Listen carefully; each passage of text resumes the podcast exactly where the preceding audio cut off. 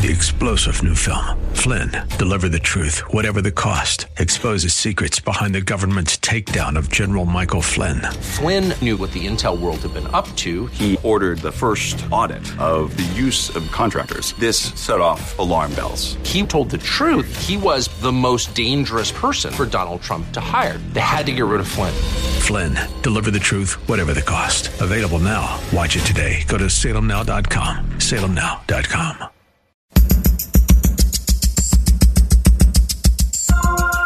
Live from Northern California, it's Lifeline with Craig Roberts. He's the host of Northern California's longest running conservative talk show. He's a man with a message, a conservative with compassion. He's Lifeline's own Craig Roberts. I'm uh, curious as we start the program tonight. Would you be at all surprised if I told you, for lifelong Bay Areans, that the last three weeks have been the wettest in 161 years in the San Francisco Bay Area? And my goodness, if you look at some of the devastation between the Oakland Hills, parts of the South Bay, down Santa Cruz Way, and uh, up north in Marin County and into Sonoma, uh, no surprise about that. Well, I hope on this. Uh, Tuesday that you're staying dry and delighted to have you along with us for another edition of Lifeline. The name indeed is Craig Roberts, and we are here each Tuesday through Friday to address issues that impact your life and your world, and we're going to aim to do more of the same on today's program. I, I want to start with a topic, and if you've been following DC news over the last couple of weeks since we came uh, back from the Christmas and New Year's holiday. You know that there is a new session of Congress that has been sworn in, and uh, it has been wrought with, of course, plenty of excitement and drama, uh, not least of which Speaker of the House Kevin McCarthy 15 runs at it before he finally got the nod. And while attention is being paid to what will the legislation session look like, what investigations will be opened up, what all will be done to um, handle the people's business, there's been a bit of a sideshow taking place. Now, let me preface my remarks by kind of giving you some context. His business background and list of successes and accomplishments is impressive. He's outgoing and articulate. He comes from everyday people, and yet he's overcome great odds to become not only a successful Wall Street financier, but as the grandson of Holocaust survivors, made it to the People's House, the U.S. Congress, as a newly elected representative of New York's 3rd District. The story of George Santos would all be so impressive if it weren't for just one thing. It's all a lie. All of it. His wealth, a lie. His education, a lie. His resume, a lie. Even the part about being Jewish and the grandson of Holocaust survivors, all one big lie. So it begs the question who's failed here? Lack of due diligence on behalf of the party, lack of due diligence on behalf of newspapers and media in that section of New York to not properly and adequately uncover this man's seemingly entirely made up background and who ultimately is going to hold him accountable. Most shockingly, with the sole exception of perhaps um, some significant questions related to his campaign financing and funding, it doesn't appear as if any of this is necessarily illegal. Oh, immoral to be sure, but not necessarily illegal. And it seems, if you've been following the story, that each and every day something new, something more outlandish than the last story makes its way to the surface, which at the end of the day makes you wonder what's the real agenda here? I mean, is there a sense that the American people are that gullible, that ignorant, that non discerning that you can pretty much make your resume up out of thin air, get elected Congress, and nobody will say a word about it? Is it indicative of an alarming trend going on in American politics today where it seems as if truth has not only taken a back seat, but seemingly not even welcome in the room anymore.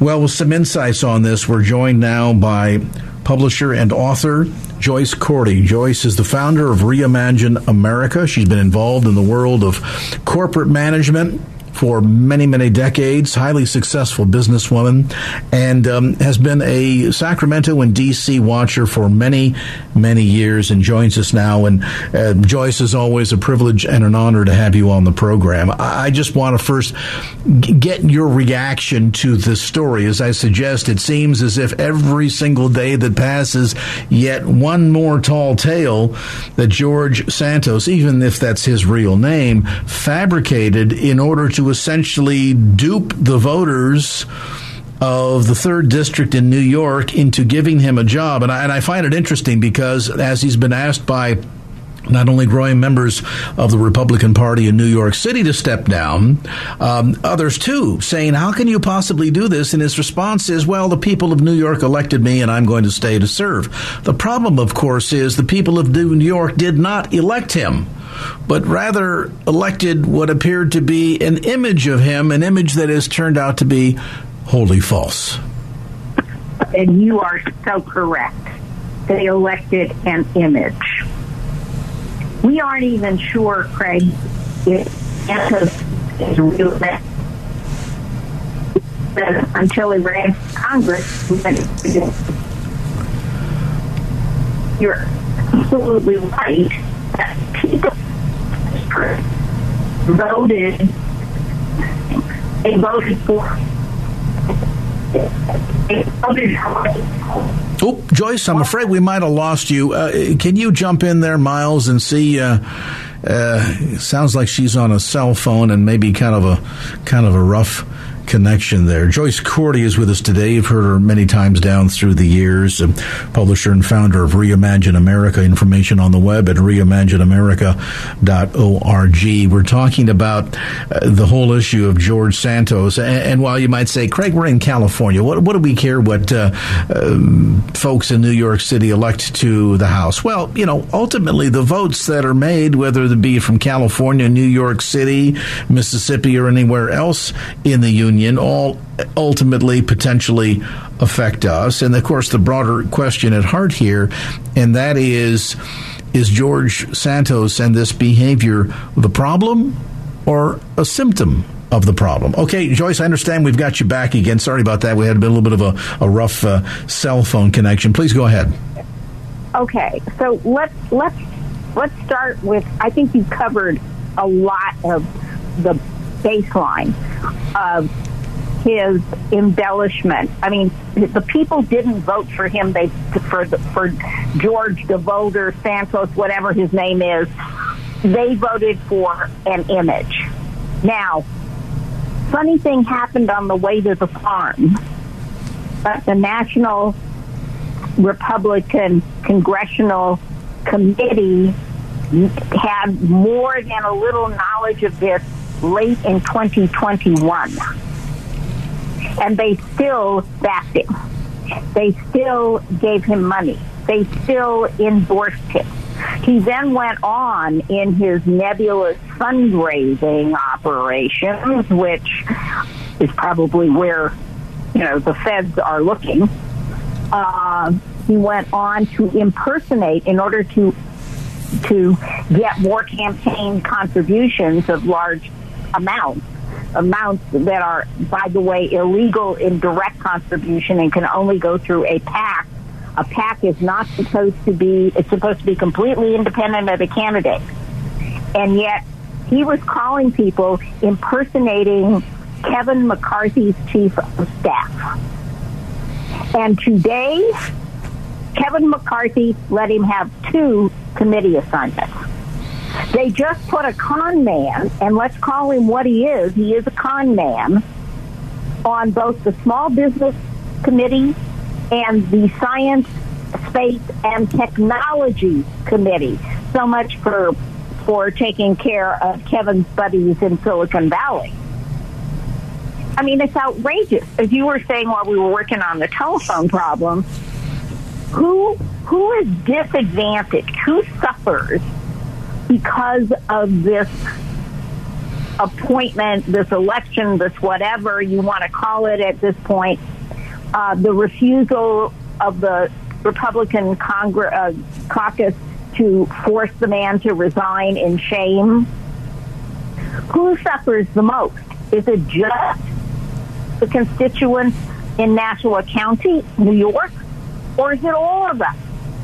And I would contend in a House with a four seat majority, a guy who is so easily compromised, including having some friends who are cousins of Russian oligarchs who gave money to his campaign, um, that a man so com- totally compromised is a risk to the nation, especially when the House rules now allow security briefings to be widely circulated within the House members, the Republican House membership at large, rather than only the Gang of Eight.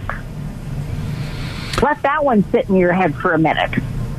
A man so compromised is going to have access to top secret information. He would have that access on the Science, Space, and Technology Committee. What are these people thinking? This is not liberal versus conservative, progressive versus conservative. This is honest, law abiding versus criminality. Well, you know what I find shocking about this is the fact, and I, you know, I, I, I understand the narrow margin in the House. I know that Speaker McCarthy finds himself in a very awkward position here. And I recognize, too, that ultimately questions related to campaign financing and uh, financial disclosures, as you just alluded to, will likely wind up being George Santos's unraveling. In fact, I would be shocked if six months from now he is still in office.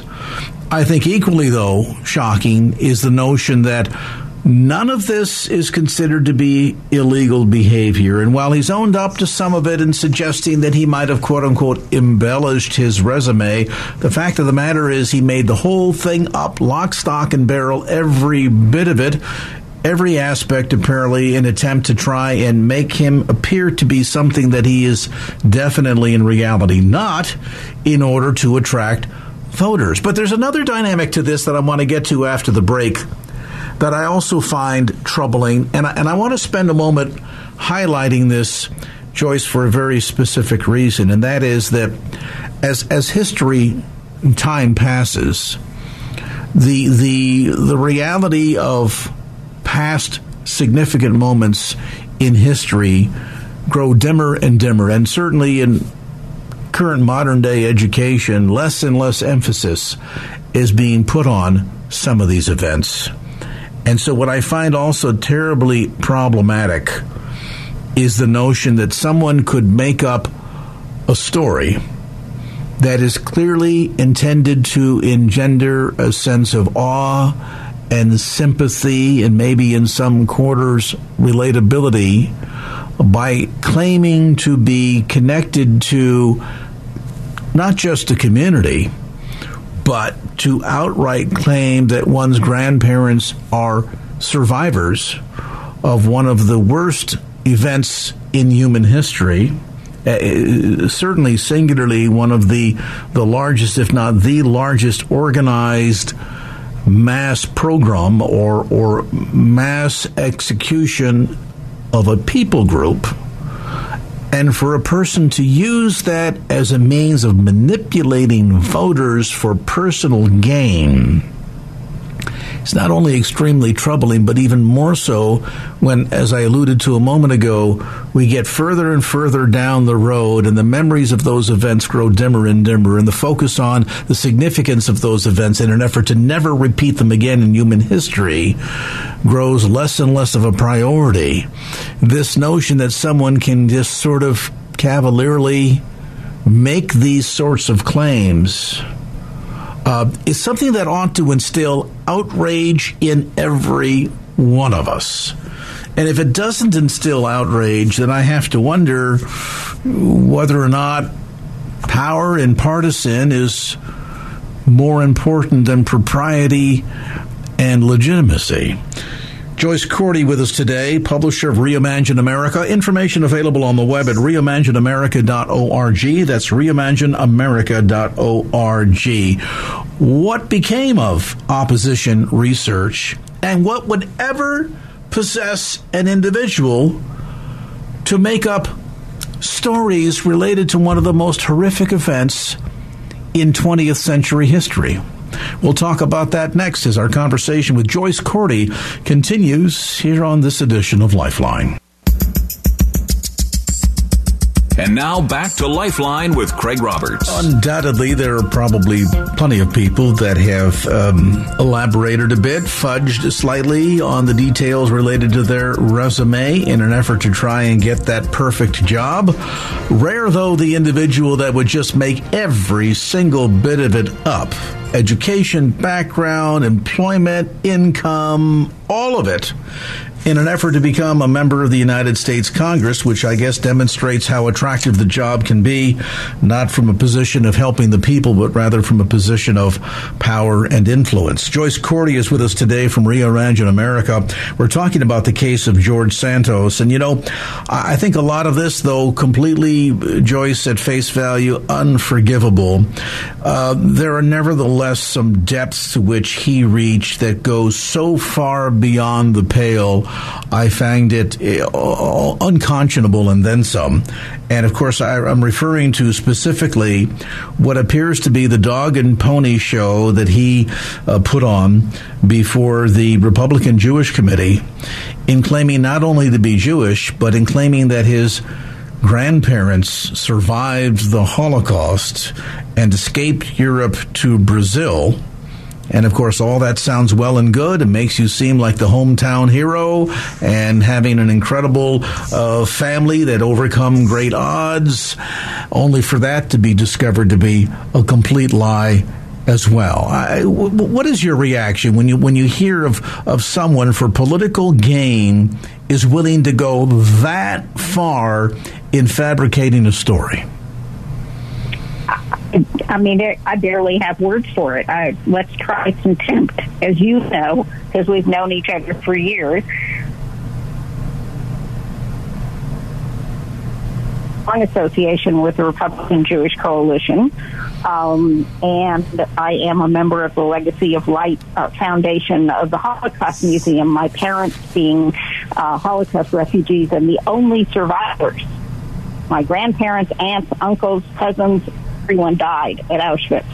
So I don't even have I don't even have words. But underlying all of this is why everybody took this fresh-faced kid at face value and nobody the opposition research his own team in late 2021 had had uncovered enough information to go to him and say, you know, you should bow out of this race, reserve your opportunity for another time, because there is all this stuff about you that's not true. And he didn't take their advice, as we've already talked about. Um, three of the four, the other, all four of the majority that Kevin enjoys um, are those four seats in New York. So let's thank Lee Zeldin, who turned out not to be able to knock off Hochul, but he certainly did have coattails in upstate New York. Now, you can't say that, I can't, Okay? Um, but, but what Santos did is so beyond contempt. It's pathologic. And how you know, these four, three of the four, the other three people, new Congress members from upstate New York, all Republicans, have all condemned him. Why Kevin McCarthy won't won't condemn him is beyond belief. But there's another bigger point to this than, you know, the RJC putting out a statement saying, oh my God, he hoodwinked us and we'll never allow him to come near us again. Okay, that's fine and dandy. But big part of this, there was Oppo research. But why didn't it reach the voters? Because our news media is one so fractured and siloed.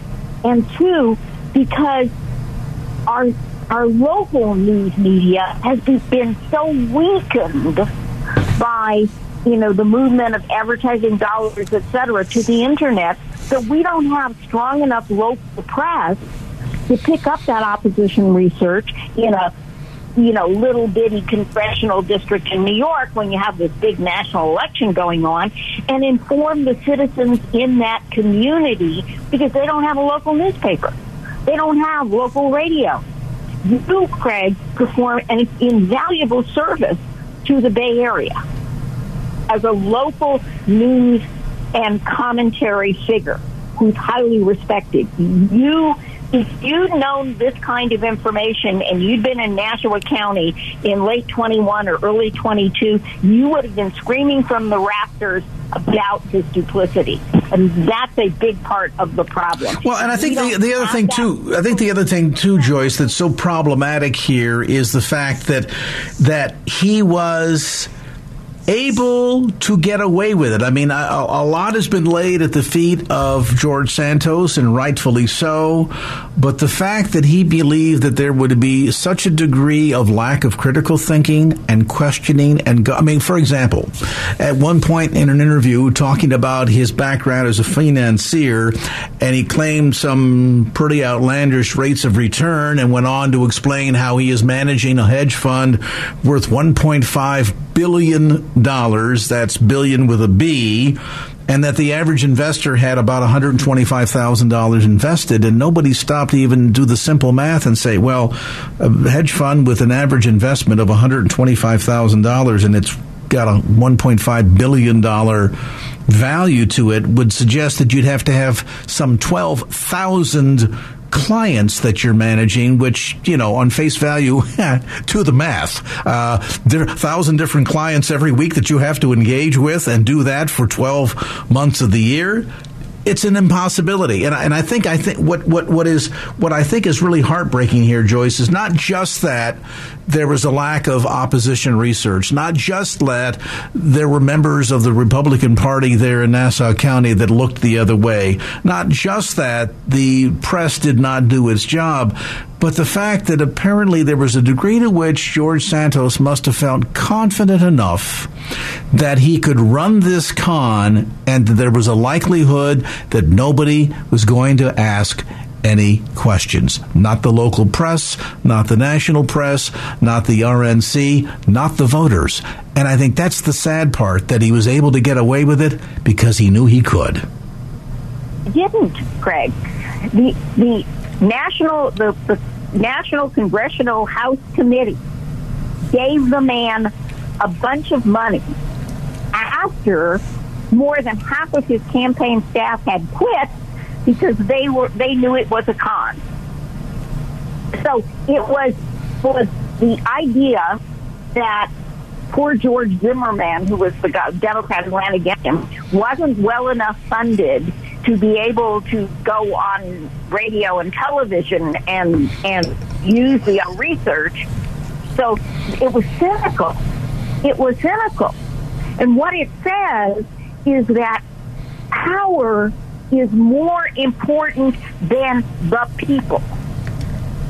Power for the sake of power, for the accumulation of power and wealth. Never noticed that anybody leaves Congress poorer than when they got there. Okay, yeah. is is it what it is it's okay. The ends justify the means. But let's go a step further. This con man is not stupid. The the the U.S. Constitution has only two requirements for a member of Congress. You must be a citizen of the United States and you must be at least 25 years of age.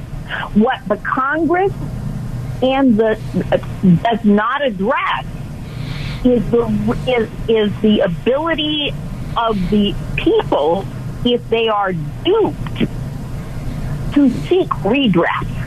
There is, you know, you can you want, you know, we we just went through this about 15 months ago. If you want to recall a governor for good reasons or bad, you can get enough people to sign a petition and you get to have an election to recall them. There is no such mechanism in in in Congress. And if you get elected to Congress, getting you out of there, barring catching you, you know, in in in unspeakable sexual misconduct or actually sentenced to prison, there is no way to remove you, and even then, it takes a two-thirds vote of the House of Representatives to remove you. And Kevin ain't got the two-thirds. No, by no means, and and that that that really raises some serious questions, and I'm sure that there are many listening right now that are kind of set back on their heel with the idea that there is no mechanism by which he can be held accountable, short of, as you mentioned, you know, being taken out of there in handcuffs, which may happen before it's all said and done. But in terms of accountability to the people, look, even he himself has said, "Well, I got I got elected, and I'm going to stay here to represent the people until 142,000. That's the rough number that voted for him. Tell me otherwise." Well, the problem with that is that they're stuck with you because the chance to do that won't be for another two years. Meanwhile, who they voted for and who they got, to entirely different individuals.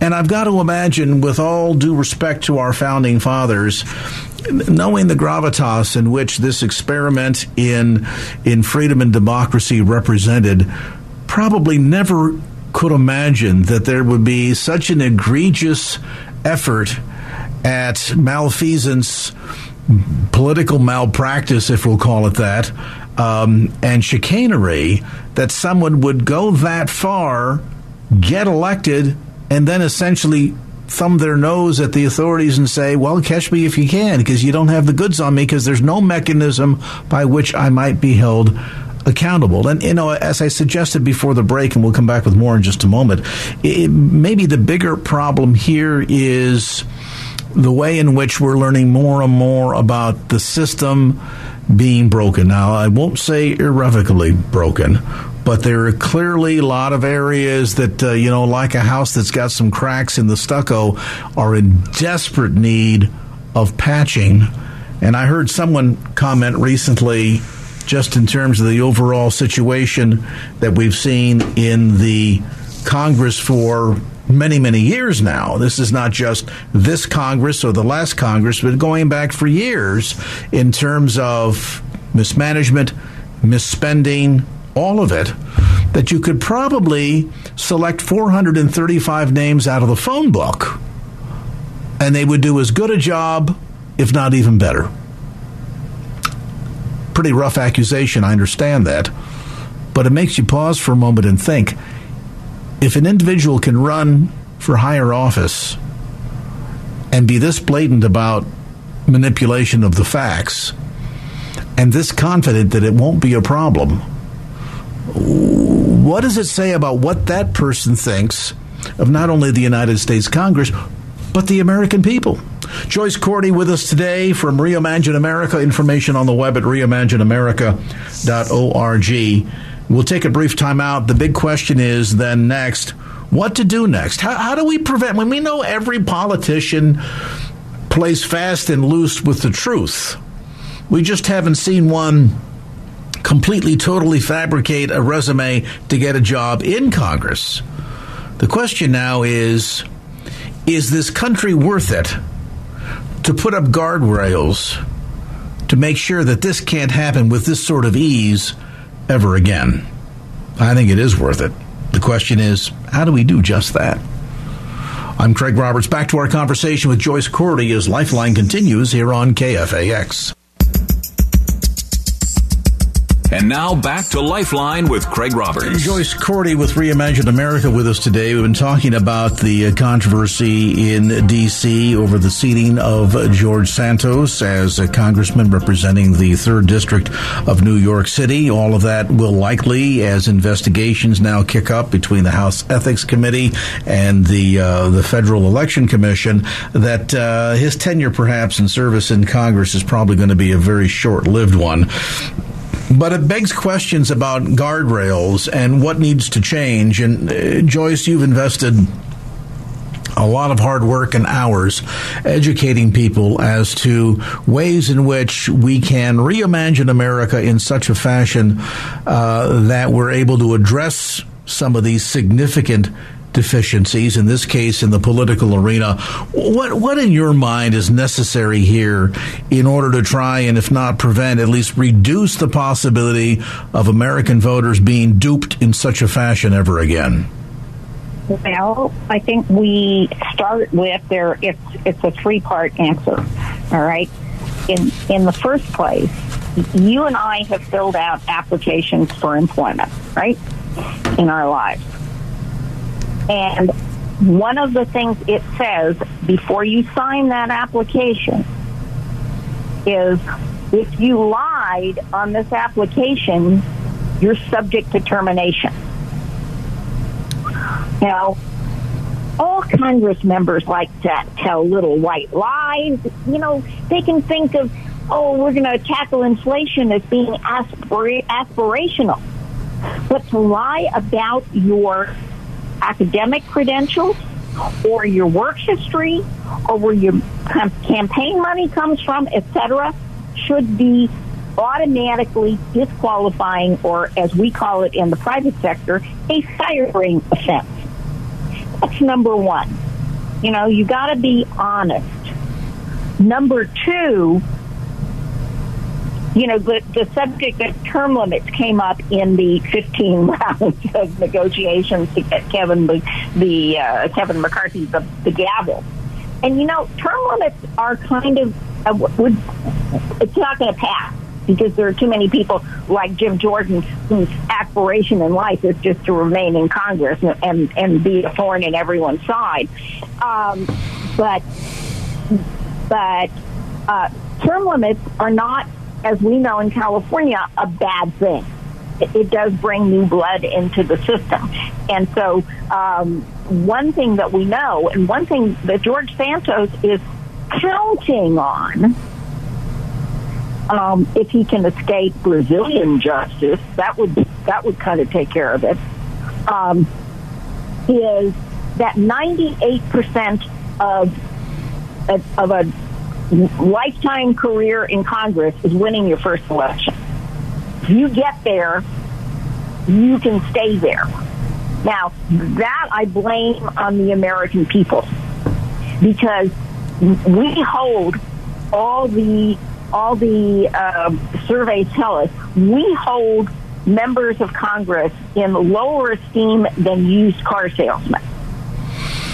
If we think they're that bad at what they do and that dishonest and, and non trustworthy, why don't we keep reelecting them? So, as you said, you know, the people have a, a stake in this. But number three is that we need to put more upfront guardrails into the process.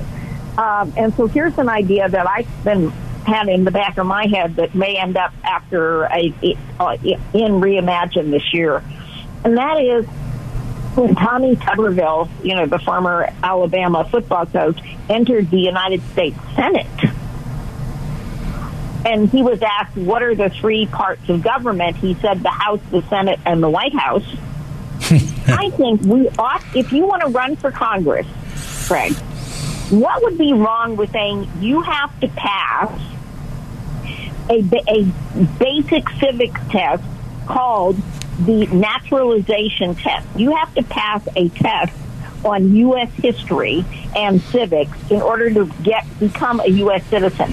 Why should we not expect members of Congress to be able to pass that test in order to be in order to qualify as a candidate? Yeah, you're right. And then added to that the notion that there are many that, that swear to uphold the Constitution that they have never read and have a scant familiarity with. And it's, it's, it, it really is shameful that, that a, a, a individual about to become a naturalized citizen is required to know more about the functioning of our government than somebody who's back in Washington, D.C. actually running it. Joyce, we appreciate the time. Joyce Cordy with Reimagine America. Information available again on the web at reimagineamerica.org. That's reimagineamerica.org. Brad Dacus, constitutional lawyer, is going to join us coming up in a moment, going around the corner. By the way, some totals I just ran across here in the wire service during the last break. You wonder how wet has it been in the Bay Area? Between the 31st of December and yesterday, the 16th, San Francisco so far, not including today, has received 21 inches of rain. Castro Valley, 27 inches of rain. Boulder Creek, 43 inches of rain. And ready for it? You want to guess how much rain has fallen on Big Sur?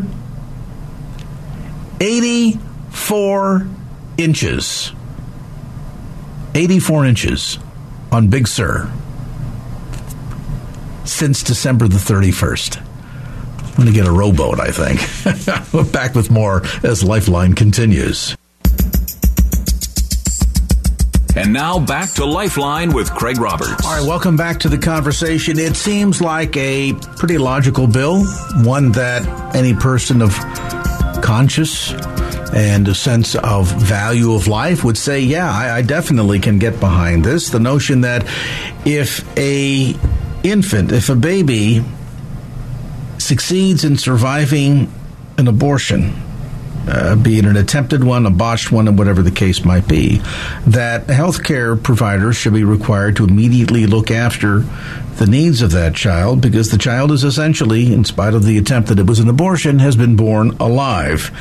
Well, you'd think that that would be a slam dunk, and certainly on a narrow margin, the bill passed in the United States House, although the likelihood of it ever seeing the light of day in the Democrat controlled Senate is slim to none. With more on this story and uh, details regarding the Born Alive Infants Protection Act, we are joined by Brad Dacus, constitutional lawyer, founder and president of the Pacific Justice Institute, and counselor as always. Uh, great to have you with us. Happy New Year to you. Um, I, this seems to be just reading the language of the bill, kind of a done deal. I mean, who couldn't stand behind something like this?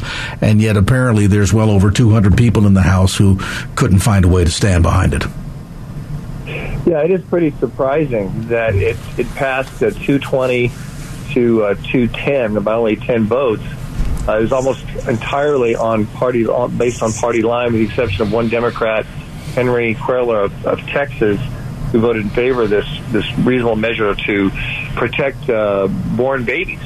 Um, you know, it's it's interesting, you know, that uh, all it's doing is it's simply saying, hey, if the if the baby's born, then you need to treat the baby the same as any other baby. You can't kill the baby just because you didn't succeed in killing the baby in the womb. You can't with an abortion. You can't now kill the baby. You know, it could be you know crying and you know, it, it, you know, it would be just catastrophic. And yet, um, yet, in fact, you know, this narrowly passed the House, and you know, it would possibly have a chance in the Senate, uh, but for the fact that the uh, the election turned out uh, with one critical or two critical Senate seats uh, going going one direction, which is is going to stop this from going to the floor in the Senate, unfortunately. Yeah, and, and it's it's sad because you know we can almost anticipate that given the current makeup, and and you know I, I guess the big overarching question here, counselor, is that we, we used to as Americans be able to find some kind of common ground in either similar beliefs, similar values, similar enemies. Um, I, I look at the overwhelming way, for example, in which the United States Congress, both Democrat and Republican, supported then President FDR with the announcement of the Japanese attack on Pearl Harbor and the need for there to be a unified American response, not only for the sake of our own nation, but ultimately for the sake of, of Europe. Uh, and I almost have to wonder if those events were to transpire tomorrow, could we ever be able to find enough support across the aisle in order to get the job done? And, and my fear is the answer is no. And, and sadly, even in a, in a post 9-11 environment where, at least in recent memory, we seem to be the most united, more and more it seems as if we are the most divided, especially along moral lines.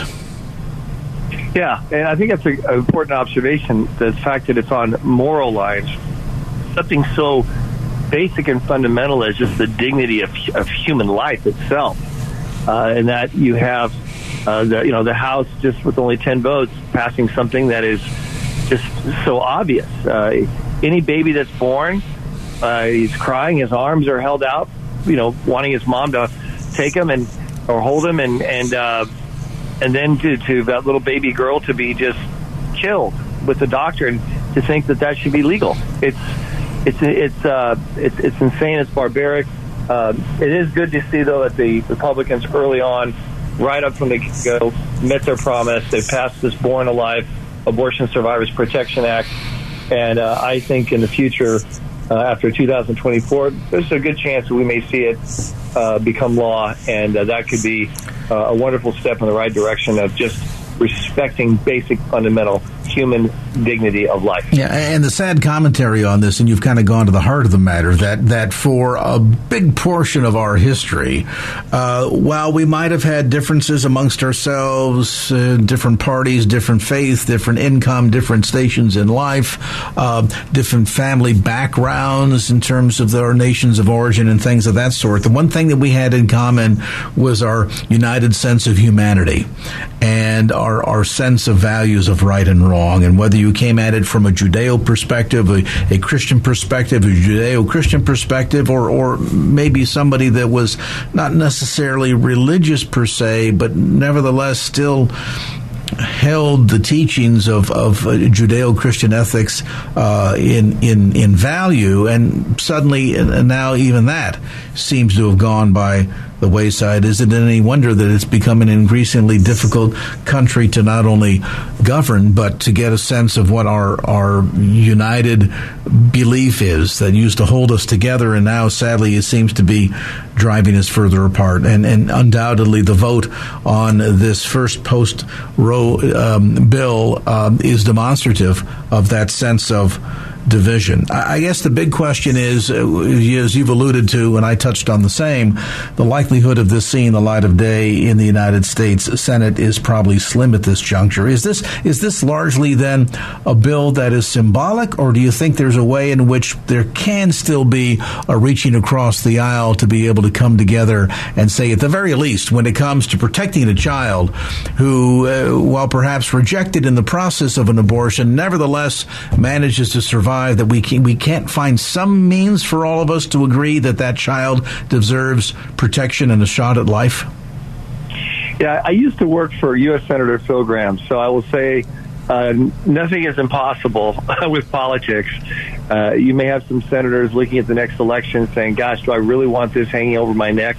That I voted for, you know, something that was going to protect babies from being killed after they're born. Uh, you know, there's a, I think there's room for that uh, pressure. It's not expected, um, but it's it's worth a try. At the very least, we need to keep it at the forefront of the discussions and the American conscience, and uh, not not let this one go.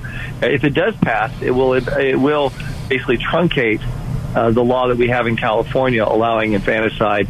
Uh, that would be a great thing uh, to do. What um, uh, it was it was di- too difficult to do in the state legislature of California right now. Brad Dacus, constitutional lawyer, founder and president of the Pacific Justice Institute. We appreciate the update, and uh, once again, Happy New Year to you, my friend.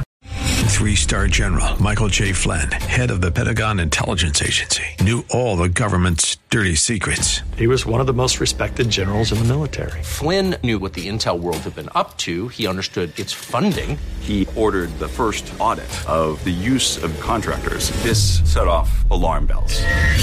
The explosive new documentary, Flynn, Deliver the Truth, Whatever the Cost, and covers the facts behind this scandal. Flynn told the truth. He was the most dangerous person for Donald Trump to hire. I find out the worst enemy that I'm going to face in my life is right here in America. They took my assessment and they wanted me to change it. And I was like, I'm not changing it. They had to get rid of Flynn with in depth interviews, archival footage, and never before seen personal records of the man behind the headlines. I just felt like I was drowning. Flynn, deliver the truth, whatever the cost. Available now. Watch it today. Go to salemnow.com. Salemnow.com.